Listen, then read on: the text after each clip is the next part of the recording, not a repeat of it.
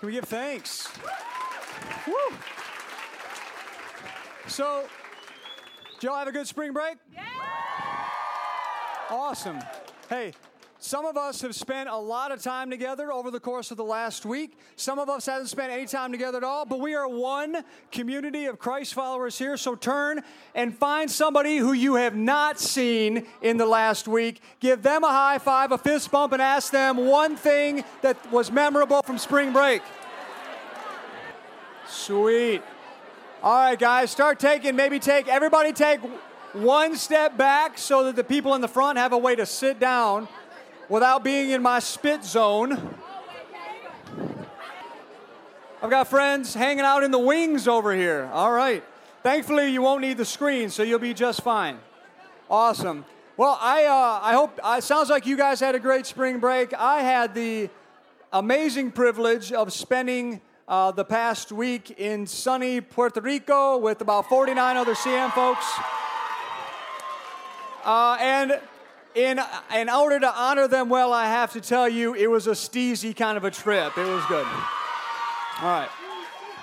We were doing uh, hurricane relief in 85 degrees sunshine all week. So you guys got to know, I was pumped in giving thanks to the Lord when I woke up this morning and it was snowing. See, nobody got excited about that. All right, whatever. hey, it, some of you guys spent last week and you saw God work in some amazing ways, and you are still riding the wave of your spring break mission trip. We give thanks to God for that. But we also recognize some of us spent the last week uh, sitting at home by ourselves, watching other people have a great time, and there's a sting that comes with that. We, we recognize that that's true for some of us. Some of us spent the last week just cranking, working 40, 50 hours, trying to make some money last week. And uh, some of us spent the last week partying. And uh, we're walking in here with some regret and uh, feeling uh, the dissonance of our relationship with God and the, and, and the experiences of the past week. I got good news for all of us. Whether you were on a trip last week and you were still riding that high, or last week you were partying and you were walking into this place with a load of regret sitting on your shoulders, I got good news for both of you and everybody in between. You want to know what the good news is? You You are exactly where you need to be. Exactly where you need to be. For God to do a transforming work in your life. You didn't miss it. The boat didn't leave without you. Isn't that good news? Like right here, man, right now, tonight is exactly where you need to be to receive all that God has for you in Jesus Christ. Is that good news? That is good news. And I'm convinced of this, guys. I'm convinced of it because of what God's Word says. This year, I'm working my way through Colossians. Uh, each year, I try to take on the task of memorizing uh, a book of the Bible. I don't say that to boast. I just say that because I need accountability. I need you guys to ask me questions about that so I don't lose sight of it. Uh, the last couple of years, I've managed to do a few of Paul's letters. This year, I'm working on Colossians. And the reason, I, the reason I even tell you about that is because that practice has been so transformative in my life. The practice of memorizing God's Word and letting Him write His Word on my heart has been so transformative in my life that I would uh, commend it to any of you to just take on the task of letting God write His Word on your heart by memorizing it has transformed my life in all kinds of powerful ways. And one of the ways is that I've literally been saying over and over and over and over again these words from Paul's letter to Colossians. And as I say these words, I've become convinced that no matter what you bring into this place tonight, God wants to transform your life through His Son Jesus Christ by telling you who you are and by letting you walk step by step into who you are becoming in Christ. That is so good. So, the message tonight is really just right out of the words of the Apostle Paul to the Christians living in Colossae. The portions that I'm going to uh, share with you, kind of in spoken word fashion, Paul, honestly, he could have tweeted this last night in a series of tweets, and it would be the exact same words that he wrote 2,000 years ago. Those are the parts I want to share with you tonight. Some of the book is really complex and it requires taking back layers of time and history to try to understand it. Some of it, though, man, if Paul tweeted it out last night, it would be the same.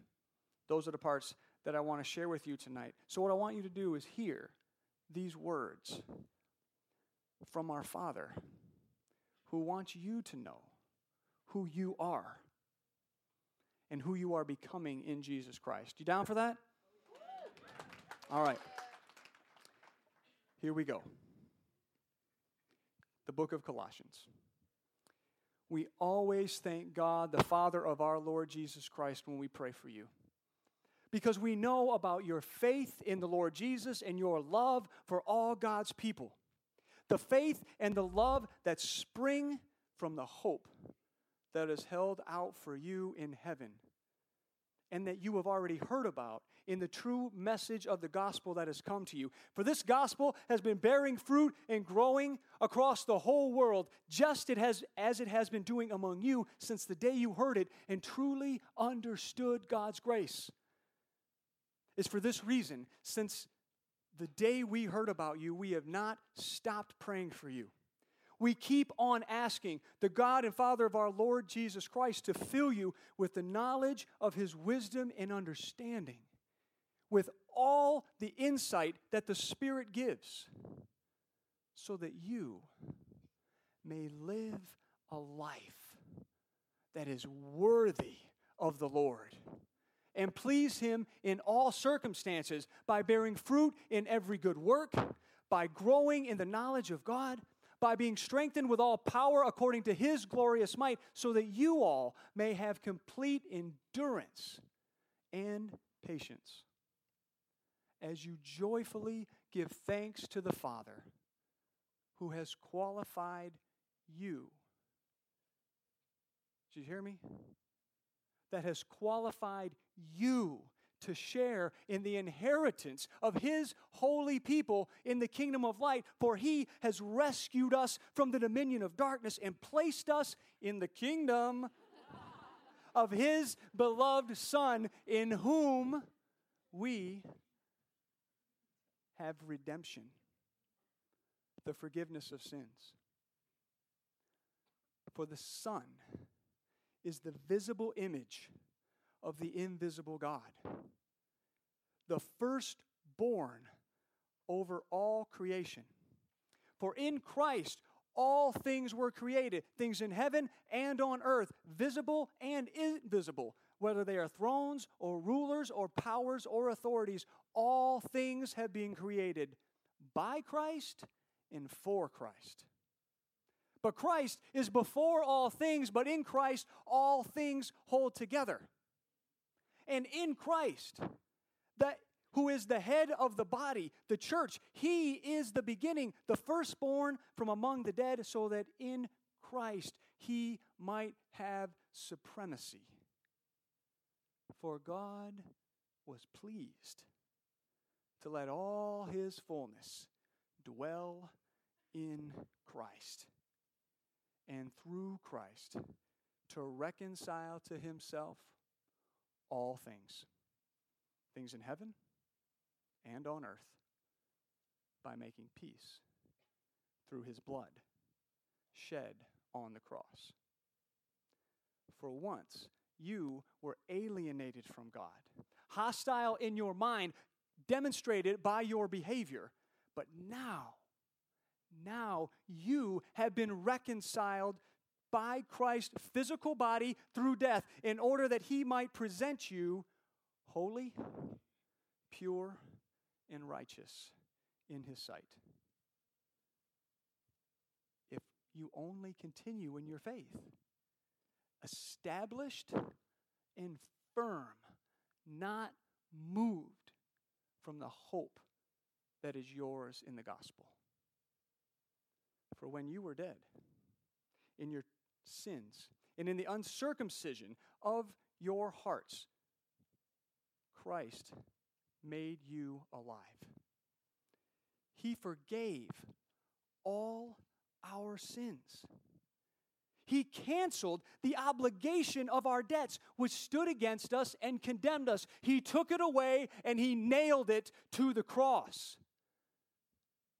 Having completely undressed all the power and authority of this world by his victory over them in the cross of Christ. Somebody say, Amen. Amen. amen. Therefore, friends, because of all of these things that God has already done, because of them, set your heart on things that are above, where Christ is, seated at the right hand of God. Set your mind on things above, not on things of the earth, for you have died, and your life is now hidden with Christ in God. And when Christ, who is your life, appears, then you too will appear with him in glory. So put to death. Can you hear me? Death whatever belongs to your sinful nature sexual immorality, impurity, lust, evil desire, greed, all of this is idolatry. It's because of these things that the wrath of God is coming. Now, you used to live this way in the life you once lived, but now, now you must rid yourselves of all these things anger, rage, malice, slander, filthy language from your lips. Guys, don't lie to each other. Since you've taken off the old self and its practices, you've put on the new self, which is being renewed in knowledge and in the image of its creator. Because here, here in this place, there's no insiders and outsiders. There's no citizens and foreigners. There's no black, white, rich, poor. Christ is all and in all as God's chosen people, holy, dearly loved. Say, dearly loved. Dearly loved. Clothe yourselves with compassion, kindness, humility, gentleness, and patience. Bear with one another. Forgive each other if any of you has a grievance against one other person, forgive, just as God forgave you. And over all these things, put on love, which binds them all together in perfect unity. My friends, let the peace of Christ rule in your hearts. As members of one body, you're called to peace. Be thankful. Let the message of Christ dwell among you richly as you teach and admonish one another. As with all wisdom, you sing psalms, hymns, and songs from the Spirit. You lift up songs with gratitude in your hearts to God. And whatever you do, Puerto Rico, you know what's coming. Whatever you do, whether it's with your words or with your actions, do it all in the name of our Lord Jesus Christ, giving thanks to the Father through him. Brothers and sisters, this is the word of our Lord. Thanks be to God. Did you hear who you are? Did you catch it? Did you hear who Jesus Christ says you are and what he has done for you? Did you hear that you're qualified? Did you hear that you're accepted? Did you hear that you're redeemed? Did you hear that you're forgiven?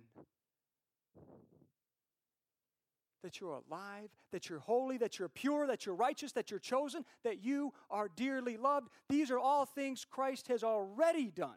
These things are already true. They're not going to be true in the future, they're true right now. All in the past tense.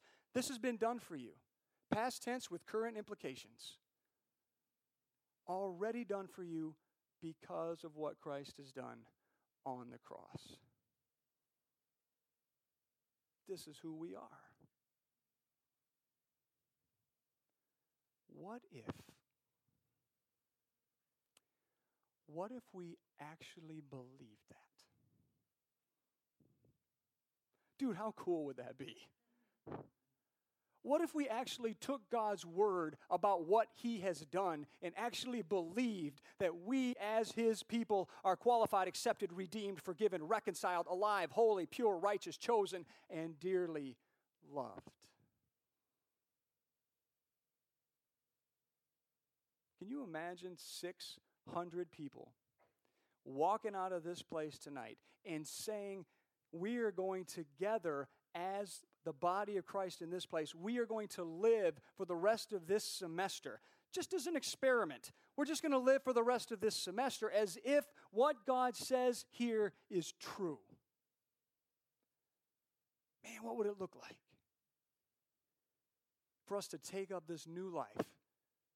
To take off all the, the, the old life, the old identity, which is sinful and rejected, all the sin in our life, all the stuff that just sticks to us and just always seems to, to snipe at our heels when it comes to sin, it is all goes back to this same thing, this old identity, sinful and rejected. You can trace it all the way back.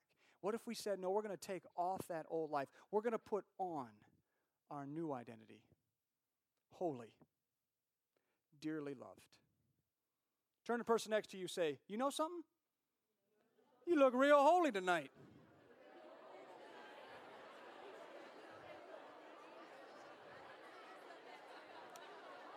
Now turn to somebody else, give them a hug, and tell them you're dearly loved.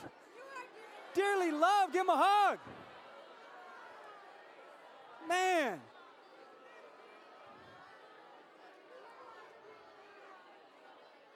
Guys, what would it look like if we were to embrace this new identity that is ours in Christ, holy and dearly loved? A life where we stop living out of that old identity and embrace the new one. Because I'll tell you the truth the only thing, the only thing that is standing between us literally embracing all the fullness that God has for us in Christ is our willingness to receive this new identity and to embrace the life that flows out of that identity. That's all that's standing in the way. God actually wants this for us. That's why Paul just keeps on praying. He's got he's completely shameless about the whole thing. He says, "I keep on asking God over and over and over again to fill you." Because he knows this is exactly what God wants to do. There's no doubt about it. Here's the good news, guys. If you're hungry, hungry for more of God's presence and power in your life, and that's what that was a theme from our trip. I heard over and over again just a hunger for more of God's presence and God's power. The good news, Paul says, just ask for it. Just ask for it and then be willing to receive it. It'll change your life because it's the power of God. I keep on asking God to fill you more and more and more with His Spirit, with all the knowledge and insight that the Spirit can give in order that you, each of you, and all of you, all of us together, can live lives that are worthy of the Lord Jesus Christ and please Him in all circumstances. You know what all circumstances means? All circumstances means, wait for this, get ready to write it down. All circumstances. Oh! It means in your classes. It means with your roommates. It means in your clinicals. It means in your, your uh, student teaching. It means at your job. It means if you're working at Panda, baby, you do that to the glory of Jesus Christ, right? All things. Imagine five, six hundred of us walking out of this room tonight and saying, for the next six weeks, we are setting our hearts, we are setting our minds on the purpose and the person of Jesus Christ, and we are going to do everything that is in us for His glory. Yes. You in? Then let's offer this up in prayer to the Lord Jesus. We want you to be glorified on our campus. We, God, want to receive all that you have for us in Christ. We don't want anything to be held back. God, so if there's anything that is in our lives that is standing in the way of us receiving all that you have for us and embracing the life that you are uh, putting right in front of us and calling us to, God, get it out of the way. May it be put to death so that the new life of Jesus Christ can come, uh, can arise in us fully and completely. So wash us, Lord, and show us your forgiveness so that we can embrace our true identity, holy and dearly loved through our Lord Jesus Christ. It is in his name that we pray and we believe. Amen.